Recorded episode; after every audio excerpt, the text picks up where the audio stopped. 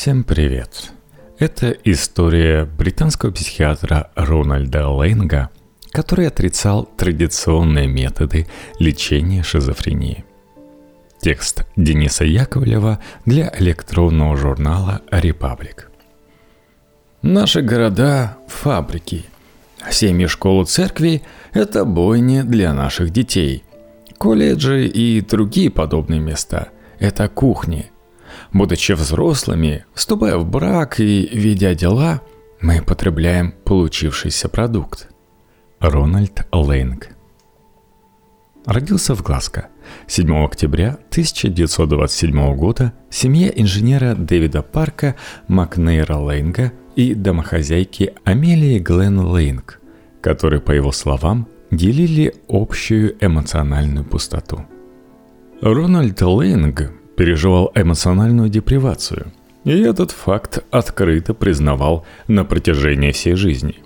Действительной проблемой, бывшей одной из черт характера Амелии, была ее неспособность выражать любовь к другому человеку. Писал его сын Адриан Лейнг. Много лет спустя Лейнг в автобиографии «Мудрость, безумие, глупость» рассказывал о ней как о классической помешанной матери. Холодной, излишне требовательной и недалекой. Она и правду совершала странные и жестокие поступки. Когда маленькому Рональду было лет пять, сожгла его любимую игрушку – деревянную лошадку, потому что он слишком к ней привязался – и выбросила в мусорное ведро волнистого попугайчика, когда тот заболел. Лейнг с трудом поддерживал с ней отношения, даже когда ему было за 50. Амелия его тоже не жаловала. По ее мнению, он не оправдал надежд и пошел по кривой дорожке. Рональд рос домашним ребенком, посвящал все время учебе, чтению и занятиям музыкой – Воскресную школу он окончил с отличием, и родители отдали его в среднюю школу для мальчиков Хатчинсона, одну из лучших в Глазго. Школа давала отличное классическое образование. Учебная программа, например, включала чтение греческих философов и историков на языке оригинала. Будучи прилежным, трудолюбивым и вдумчивым ребенком, Рональд входил в четверку лучших учеников класса – После тяжелого перелома во время игры в регби все свободное время Лейнг проводил в Гаванхиллской публичной библиотеке, читая Фрейда, Кierкегора, Маркса, Ницше и античных классиков. В том, что они писали, я находил беспокоящие меня идеи. Я хотел стать писателем, или скорее, я верил, что у меня есть своего рода долг, призвание стать писателем – так вспоминал Лейнг школьные годы. Школьный учитель говорил, что уровень его образования в греческом и латыни соответствует уровню магистра. Но Рональд решил стать врачом. Это было одно из тех занятий, которые одобряли мои родители. Кроме того, в учебном плане университета не было ничего такого специфического, как философия или психология – я не мог представить себе Достоевского, учившегося литературе в университете. Но я мог представить себе такого человека, учившегося медицине. Так объяснял он выбор медицинского факультета университета Глазго. На первой лекции по психиатрии он увидел двух беседующих друг с другом преподавателя и пациента. Тот, кого Лейнг посчитал больным, оказался профессором. Видимо, тогда он и понял, что отличия между пациентом и врачом могут быть относительными. Первая научная работа Лейнга была посвящена психоанализу. На доске объявлений факультета он увидел сообщение о конкурсе студенческих эссе. Победителю обещали выплатить 20 фунтов стерлингов.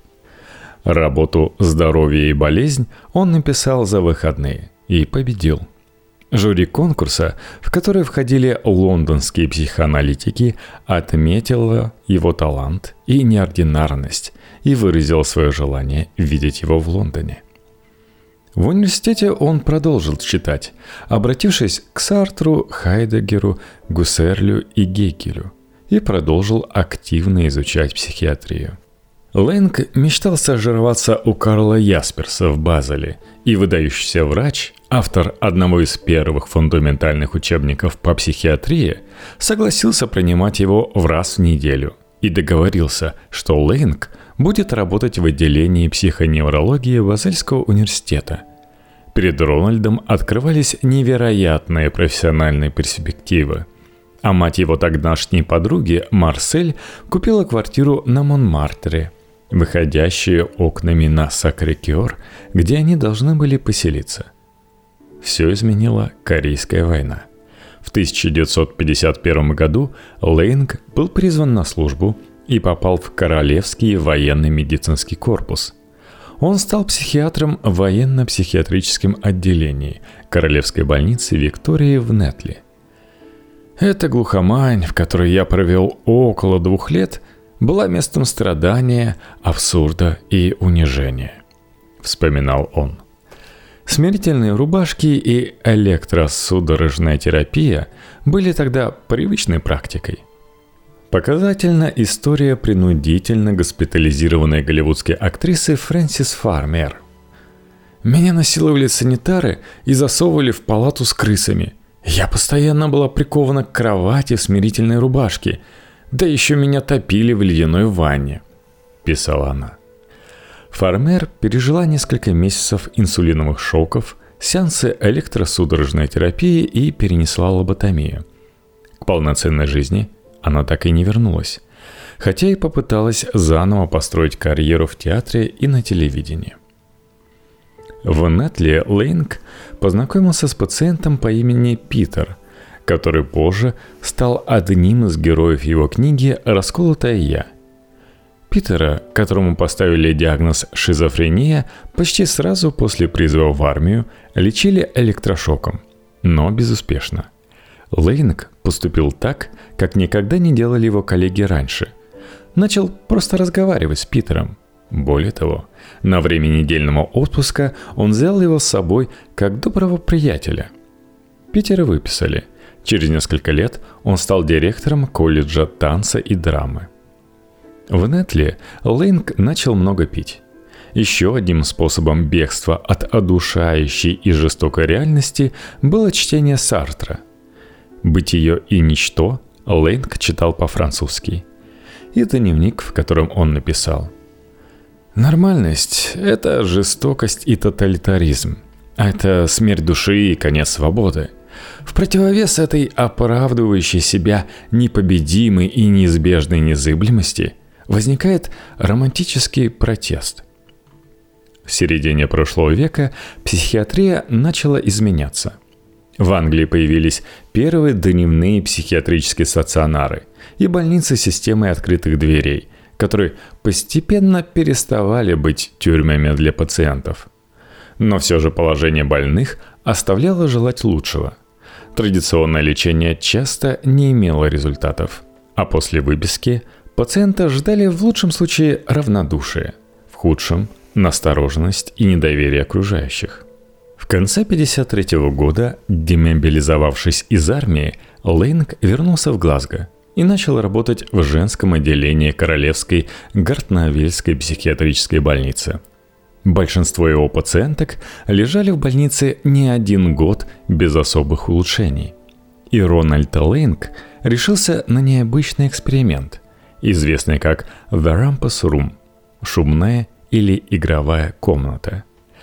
Лейнг предположил, если персонал будет дружелюбно относиться к больным, это если и не излечит их, то несколько смягчит течение болезни – 11 женщин с хроническими формами шизофрении и две медсестры 5 дней в неделю с 9 утра до 5 вечера оставались в большой, недавно отремонтированной и полностью меблированной комнате. Никакого лечения пациентки не получали. Они лишь общались друг с другом и вместе занимались мелкими бытовыми делами. Шили, готовили, вязали и выходили на прогулку. В своей работе мы отталкивались от идеи предоставить пациентам и сестрам возможность построить свободные и прочные отношения. писал Лейнг в отчете для журнала The Lancet в 1955 году. После значительных улучшений в состоянии все больные вернулись к своим семьям. Позже Дэвид Абрахамсон, поработав в библиотеке университета Глазго, обнаружил несколько документов, из которых следовало, что из больницы не был выписан никто. Исследователь научного наследия Дэвида Лейнга Ольга Власова по этому поводу отметила. Какова правда с Гартнавеллом, мы узнать уже не сможем. Лейн говорил об этих результатах очень уверенно. А он был не из тех, кто любил хотя бы приукрасить. Гартнавель был для него во всех смыслах первым самостоятельным профессиональным опытом – и опытом практики, и опытом теории. Так или иначе, праздновать успех оказалось рано. Спустя год все пациентки вернулись обратно. Означает ли это, что Лейнк ошибался? Сегодня общепринятым остается убеждение, что причиной стала невозможность сохранить для них благоприятную психотерапевтическую среду. Лейнг же трактовал случившееся иначе. Он был уверен – Беда в том, что они не получили поддержки в семьях. В 1955 году Лейнг стал старшим ординатором при профессоре психологической медицины Фергюсоне Роджерсе в Южной общей больнице. Через пять лет он опубликовал свою первую и самую известную книгу «Расколотое я». Экзистенциально-феноменологическая психиатрия начиная с Карла Ясперса, рассматривала больного не как набор симптомов и дефектов, но описывала психическое заболевание как специфический опыт, который отличается от нашей картины мира, но для пациента остается реальным в той же степени, что и нормальный. Задача психотерапевта или психиатра – пережить этот опыт как свой, осмыслить внутренний мир больного, понять его переживания – лечить больного, а не болезнь. Лейнг пошел по тому же пути. Сосредоточившись на больных шизофрении, он писал Подобная личность не способна переживать самое себя вместе с остальными или как у себя дома в этом мире. А наоборот, этот индивидуум переживает самого себя в состоянии одиночества и изоляции – в основе иного бытия в мире, так назвал Лэнг это состояние, лежит чувство энтологической незащищенности, которое формируется в детстве. Если здоровый человек воспринимает внешний мир как целостный, а себя как полноценное «я», то шизофреник ощущает себя нереальным, рассогласованным, разорванным и лишенным индивидуальности – он испытывает отчаяние и погружается в пустоту. Уже через год Лейнг издает книгу «Я и другие», в которой анализирует противоречия между отдельным человеком, отстаивающим свою индивидуальность, и обществом, поддерживающим целостность путем нивелирования и унификации. Строит ее на системе негласных договоренностей и приписывания другим – нужных и одобряемых, но ложных социальных качеств.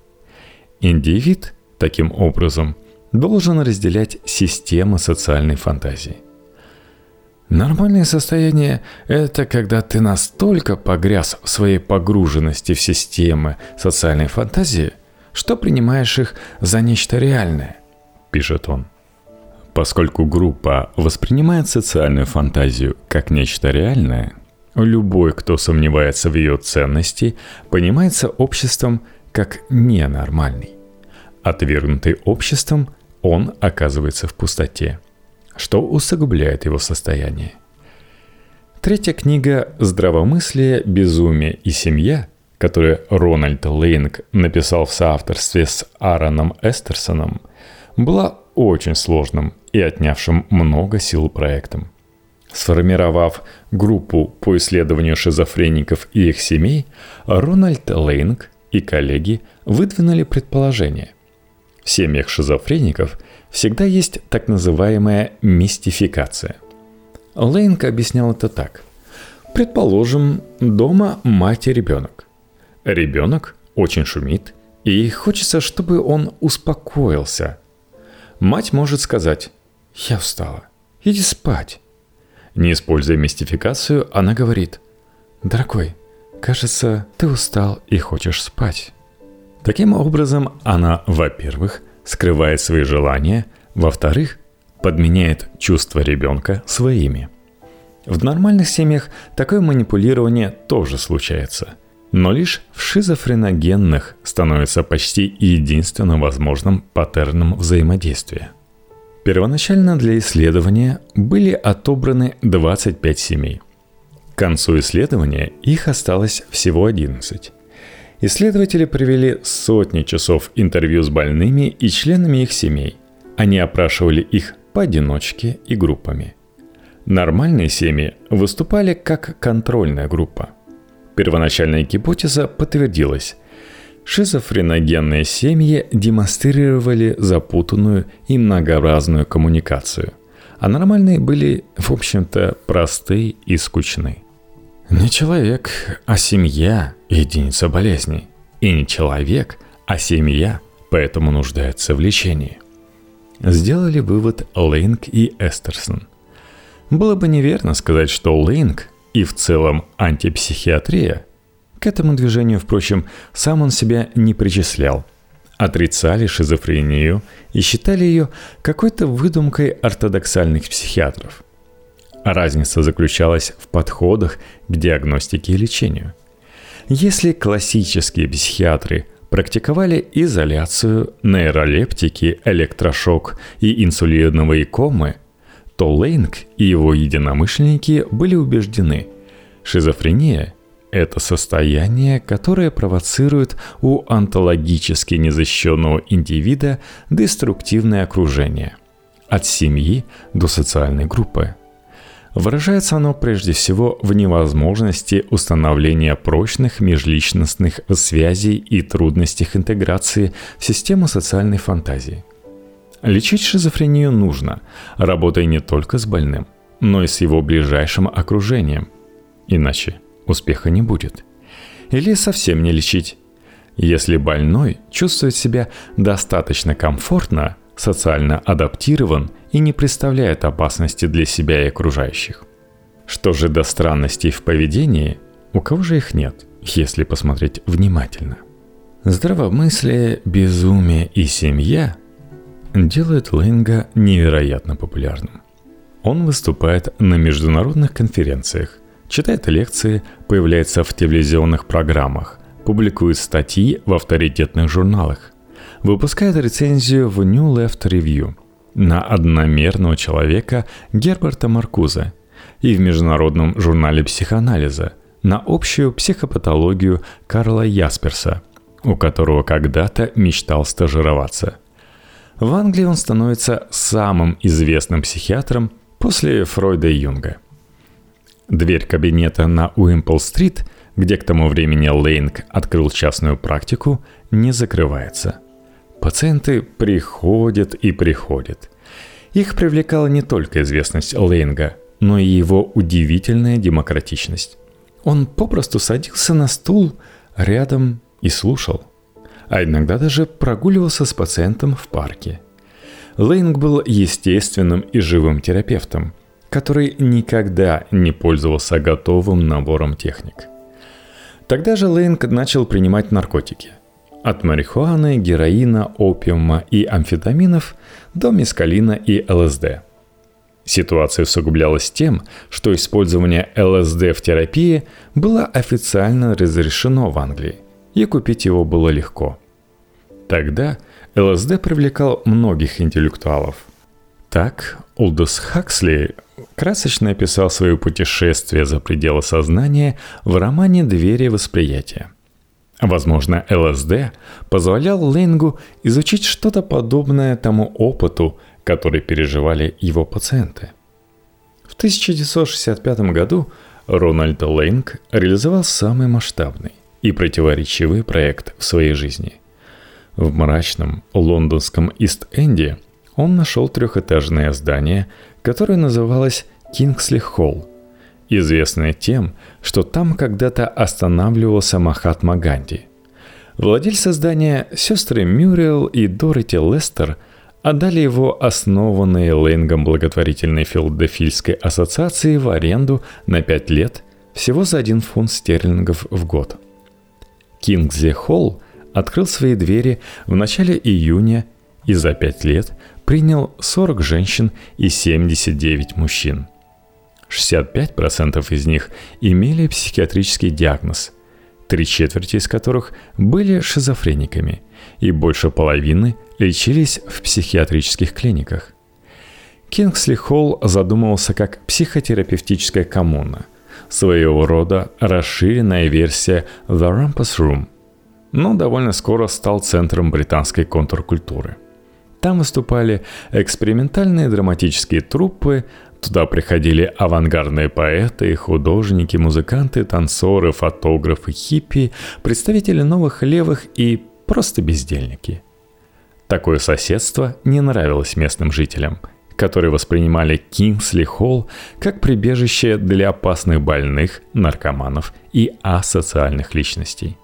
В 1968 году попечительский совет Кингсли Холла потребовал выплаты 5000 фунтов стерлингов на восстановление здания и попросил в течение 18 месяцев освободить его – в 1967 году Лейнг издает книгу «Политика переживания и райская птичка», в которой развивает уже известные идеи.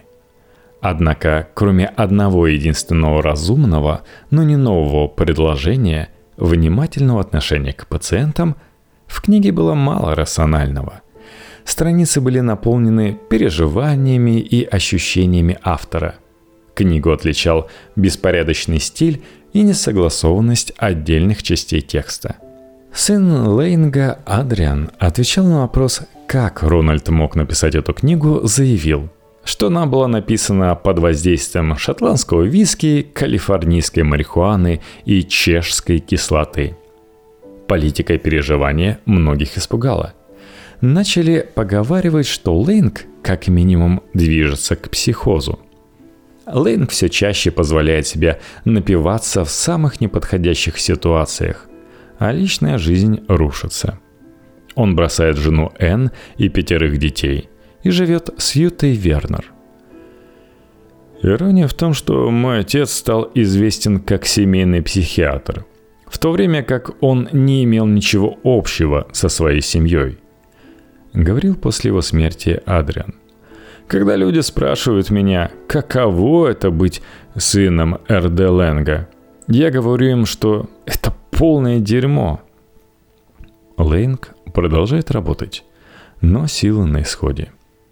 Мне снилось, будто я за рулем автомобиля, что я несусь на большой скорости, из окна ничего не видно, а тормоза не работают. Как будто я несусь дальше и думаю, что неплохо бы сообразить, как остановиться? Вспоминал он. Он отправляется в длительную поездку на Шри-Ланку и в Индию. Посещает буддийские монастыри и йогов-отшельников. Вернувшись, он как будто бы обретает силы. Едет в США, где сталкивается с невероятной популярностью. Читает 32 лекции за 35 дней. Выступает на телевидении. Дает интервью Esquire, The Atlantic и Life. На встрече с ним поклонники ломятся, как на концерты Rolling Stones. Восторженная публика прощает Лейнгу даже пьяный скандал в самолете по пути в Солт-Лейк-Сити. Но 70-е годы приносят Лейнгу только проблемы и разочарования. В психиатрическую клинику после нервного срыва попадает дочь от первого брака Фиона. От лейкемии умирает дочь Сьюзи, а новая книга «Ты любишь меня?» История в диалогах и стихах принята очень плохо. Едва ли не единственным, кто оценил ее высоко, оказывается писатель Энтони Бершес. Вы знаете его по заводному апельсину. Доходы от книг снижаются. Лейнг продолжает читать лекции, но публика приходит только чтобы посмотреть на легенду. После лекции он, как правило, жестоко напивается, понимая, его популярность закончилась. Запрос общества на революционеров прекращен. В сентябре 1984 года в дребезге пьяного Лейнга доставляют в участок и находят у него почти 7 граммов гашиша. На суд обвиняемый приходит изрядно пьяным, и адвокатам с большим трудом удается добиться очень мягкого приговора – 12 месяцев условного заключения.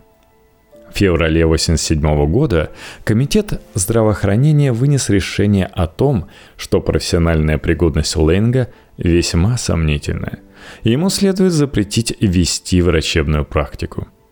Формальной причиной стала жалоба одного из пациентов Лейнга – он утверждал, что в октябре 1983 года пришел на прием и обнаружил, что доктор пьян. И, видимо, уже не первый день. Лейнг предложил ему выпить, но тот отказался. Тогда психиатр потребовал деньги за визит и затем поссорился с пациентом. Комитет здравоохранения вдобавок обратил внимание на его условный срок и интервью Radio 4, во время которого Лейнг признался не только в алкоголизме и запоях, но и заявил, что его доминирующим настроением всегда была депрессия. Этого комитет здравоохранения простить уже не мог. В августе 1989 года, во время игры в теннис на юге Франции, Лейнг внезапно почувствовал себя плохо. Его приятель Боб Файерстоун хотел вызвать врача, но Лейнг ответил. «Доктор, какой к черту доктор?» Это стало последними его словами. Лейнг умер от сердечного приступа. Доктор Лейнг, которого многие коллеги считали как минимум неординарным, предполагал, что сумасшествие может быть нормальной реакцией на безумный мир. Было сказано в некрологии The New York Times –